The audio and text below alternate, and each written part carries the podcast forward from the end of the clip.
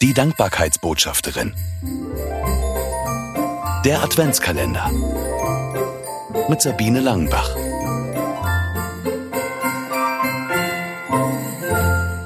Zwischentöne. In der Weihnachtsbäckerei.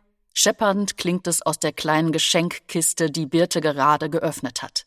Sie tastet, findet einen Dominostein, steckt ihn in den Mund und genießt. Dass in der Kiste, die ihr Adventskalender ist, etwas Schokoladiges liegt, hat sie längst gerochen. Sehen kann sie es nicht, denn sie ist von Geburt an blind. Ach, die Arme, sagen viele, wenn sie das hören, weil sie denken, dass unsere Tochter ein ganz wichtiger Sinn fehlt und sie sich das Leben ohne Sehen nicht vorstellen können. Aber Birte kennt es nicht anders. Sie erfasst ihre Umwelt durch Hören, Fühlen und Riechen. Sie kann zwar nicht sehen, aber ich habe schon oft erlebt, dass sie manches wahrnimmt, das mir entgeht. Neulich haben wir gemeinsam einen Online-Gottesdienst auf YouTube gesehen.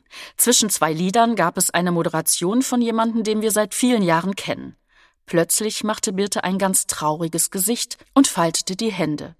Ich fragte sie, was los wäre, und sie sagte nur traurig. Mir war klar, dass sie unseren Bekannten meinte.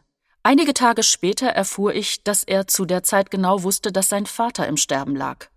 Birte hat seine Traurigkeit gespürt, nur durch das Hören der Übertragung im Internet. Ich werde beim Zuhören oft abgelenkt von dem, was ich sehe.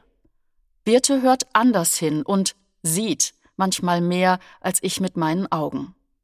Mit ihrer Lebensfreude ist sie ein Lichtblick für viele, die ihr begegnen.